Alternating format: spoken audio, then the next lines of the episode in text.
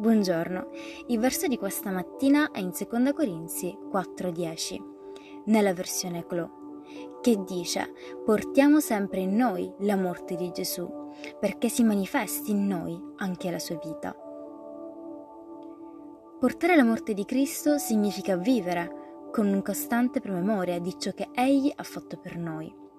Egli vive in noi attraverso lo Spirito Santo, dandoci la stessa vittoria sul peccato e sulla morte che Egli ha esercitato quando Dio l'ha risuscitato dai morti. Amen. Che Dio benedica la tua giornata.